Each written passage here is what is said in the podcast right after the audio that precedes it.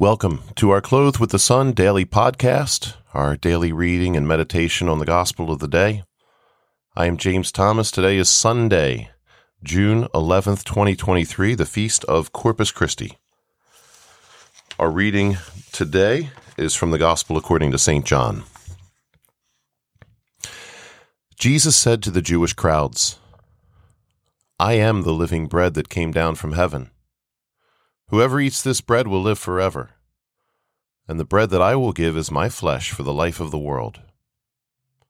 The Jews quarreled among themselves, saying, How can this man give us his flesh to eat? Jesus said to them, Amen, amen, I say to you, unless you eat the flesh of the Son of Man and drink his blood, you do not have life within you. Whoever eats my flesh and drinks my blood has eternal life, and I will raise him on the last day. For my flesh is true food, and my blood is true drink. Whoever eats my flesh and drinks my blood remains in me, and I in him. Just as the living Father sent me, and I have life because of the Father, so also the one who feeds on me will have life because of me. This is the bread that came down from heaven. Unlike your ancestors, who ate and still died, whoever eats this bread will live forever. So happy feast day, everyone. This is a great feast for the church. Vatican II and so many other sources have described the Eucharist as being the source and summit of our faith. We believe it is Jesus. He makes himself present to us. And this is a perpetual memorial of his passion, his death, his resurrection. By memorial, we're not speaking of the common usage of the word in English that says to remember, but it's so much more than that. It literally makes present his death on the cross, his resurrection. When we kneel before the Eucharist, when we kneel before the tabernacle or the altar at Mass, we are kneeling at the foot of the cross next to Our Lady, next to St. John and Mary Magdalene. We are surrounded by the centurions and the Jewish leaders that put him to death. And we have a part to play in that.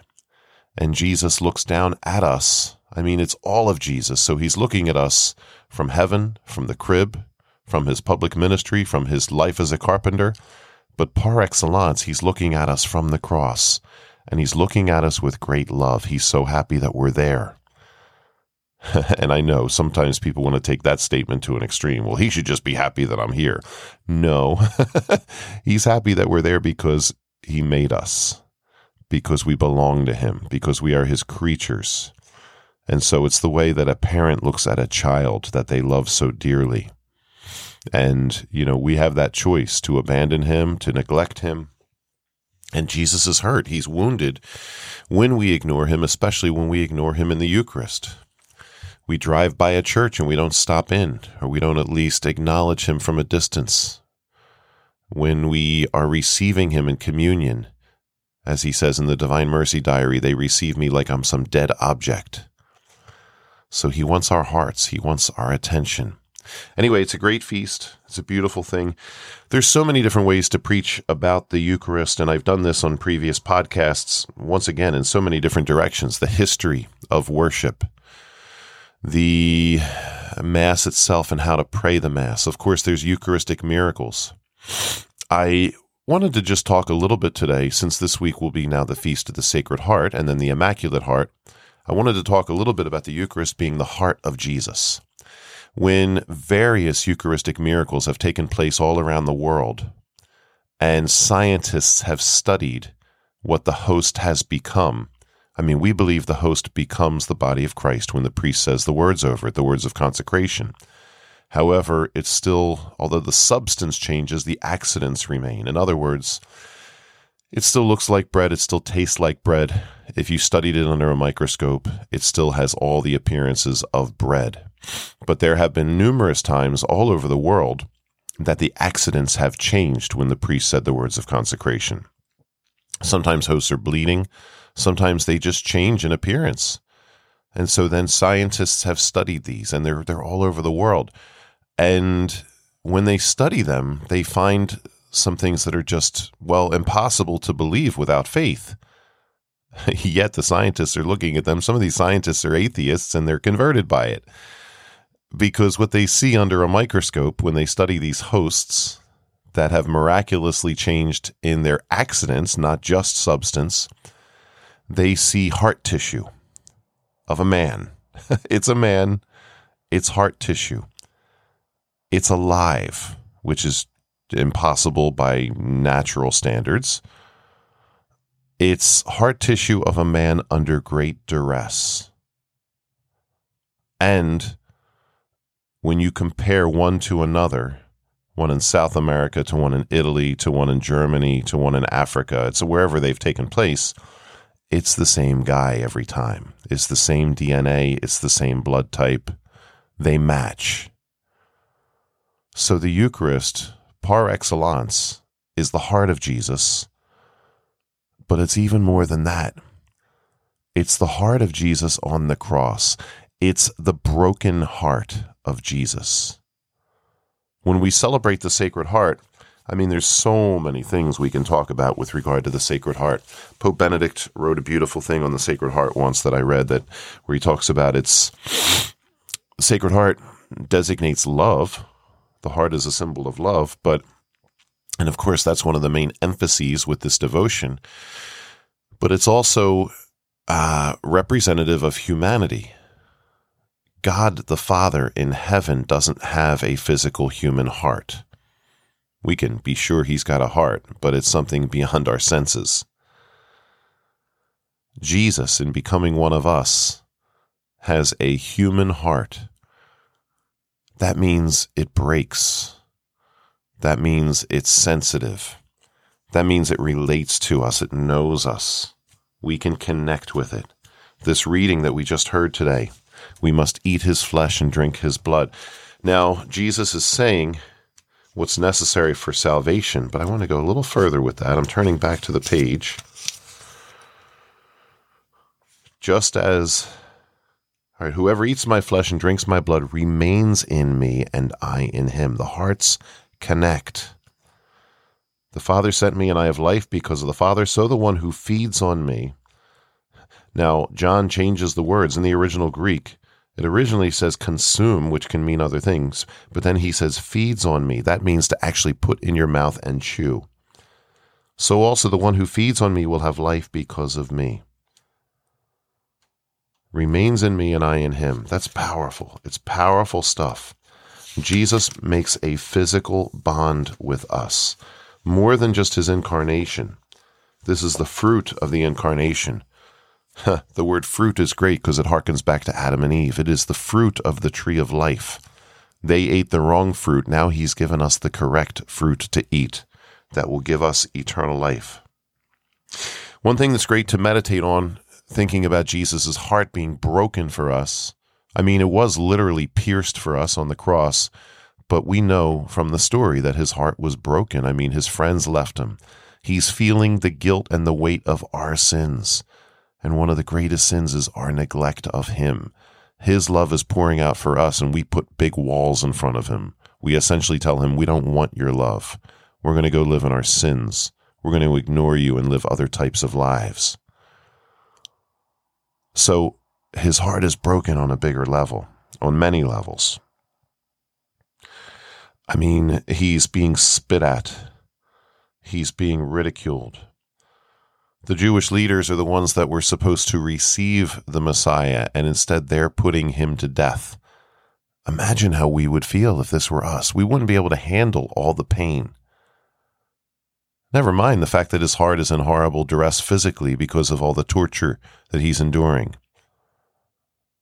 And he loves every single one of us. He loves those people that are whipping him and ripping his flesh apart, putting thorns in his head putting nails in his wrists and in his feet.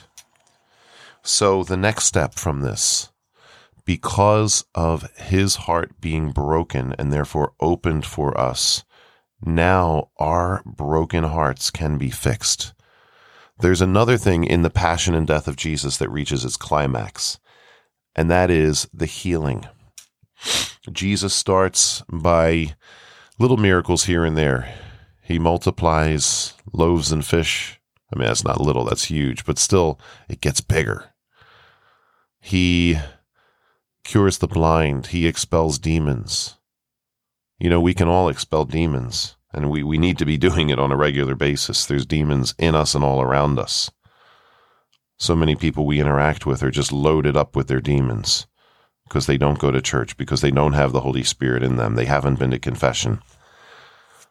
So Jesus is doing that left and right, up and down, and all over the place. But then his miracles get greater. He walks on water, he raises the dead. He's not just turning water into wine now, he's doing bigger and bigger things. And now, through his death on the cross, the miracle is that our hearts can be fixed. Our hearts that have been broken over and over again because of our sins, because of the sins of those around us. Now he's giving us eternal life. We think of eternal life, and rightly so, as Jesus' descent into hell, his ascension into heaven, his rising from the dead. It's all true. Yes, he conquers sin and death so that we can join with him. We join with him through the Eucharist, this feast, and what we celebrate today, in other words. And then, yeah, we can go to heaven too. But think about it. And this is something I've meditated on numerous times in my life. What if I approach the throne of Almighty God and my heart is still broken from so many things that have happened to me in my life? It's true, He's going to fix us. It's true, heaven will be ultimate joy. But while we're still here living in this life, He calls us to heal. Each one of us. In fact, we even can say we have a duty to pursue healing, first for ourselves and then for everyone around us. And it's that broken heart of Jesus that heals the wounds in my heart. My heart is loaded with wounds. Your hearts are loaded with wounds. So many times our hearts have broken because people have sinned against us, or we've deepened the wounds because of our own sins. Imagine you have a cut, you have an open wound, and you need medicine and instead you pour in it Tabasco sauce. Well, that's what our sins do. Somebody has an open wound that has to do with maybe something that happened in their childhood, something that happened in their families. And what do they do? They drink, they pour alcohol in the wound, they make it worse. They do drugs, whatever, bad relationships. The list go on and on and on. They're pouring Tabasco sauce in the wounds. Jesus' heart is was broken and opened up in order to heal our hearts in order to give us exactly what we need. There's so much pain in the human race. Pope John Paul, one of his great quotes, was that the answer to all the problems of the world, when you think of all the problems of the world and the things that could go wrong, nuclear annihilation, AI taking over, whatever, COVID, etc., AIDS, whatever, the solutions to all the problems of the world are in that little host. It's so true, and mostly because when you receive that little host in the state of grace, he can heal your heart. When you spend time with him in adoration, he can heal your heart. A friend of mine once said to me, When I spend time with him, it's like open heart surgery. He just gets in. When we open up our hearts to his heart, he gets in there and he fixes everything. He heals us and he reminds us how much we are loved. There's still going to be more wounds, so we just have to keep going back. We have to make it part of our regular routine that we spend time with Jesus in adoration. That when we receive Him in communion, we spend time after. Let Him in there. Don't put up a big roadblock by jumping up out of our seats to go talk to everybody when you just received Him in Holy Communion.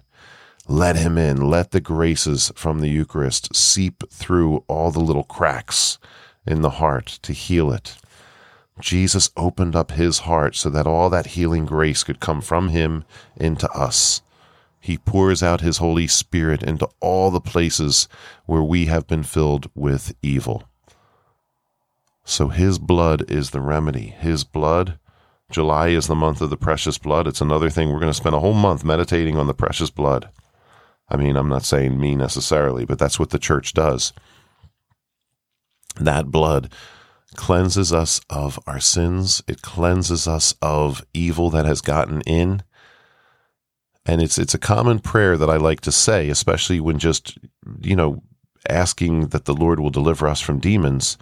Blood of Christ, cover me. Come, Holy Spirit, and fill me. In other words, we ask the blood of Jesus to cleanse us from the evil that's harmed us. And it's not just in me, it's all around us in society. Blood of Christ, cover us. Come, Holy Spirit, and fill us. Once the house has been cleaned, then it needs to be filled with something other than the evil that used to fill it.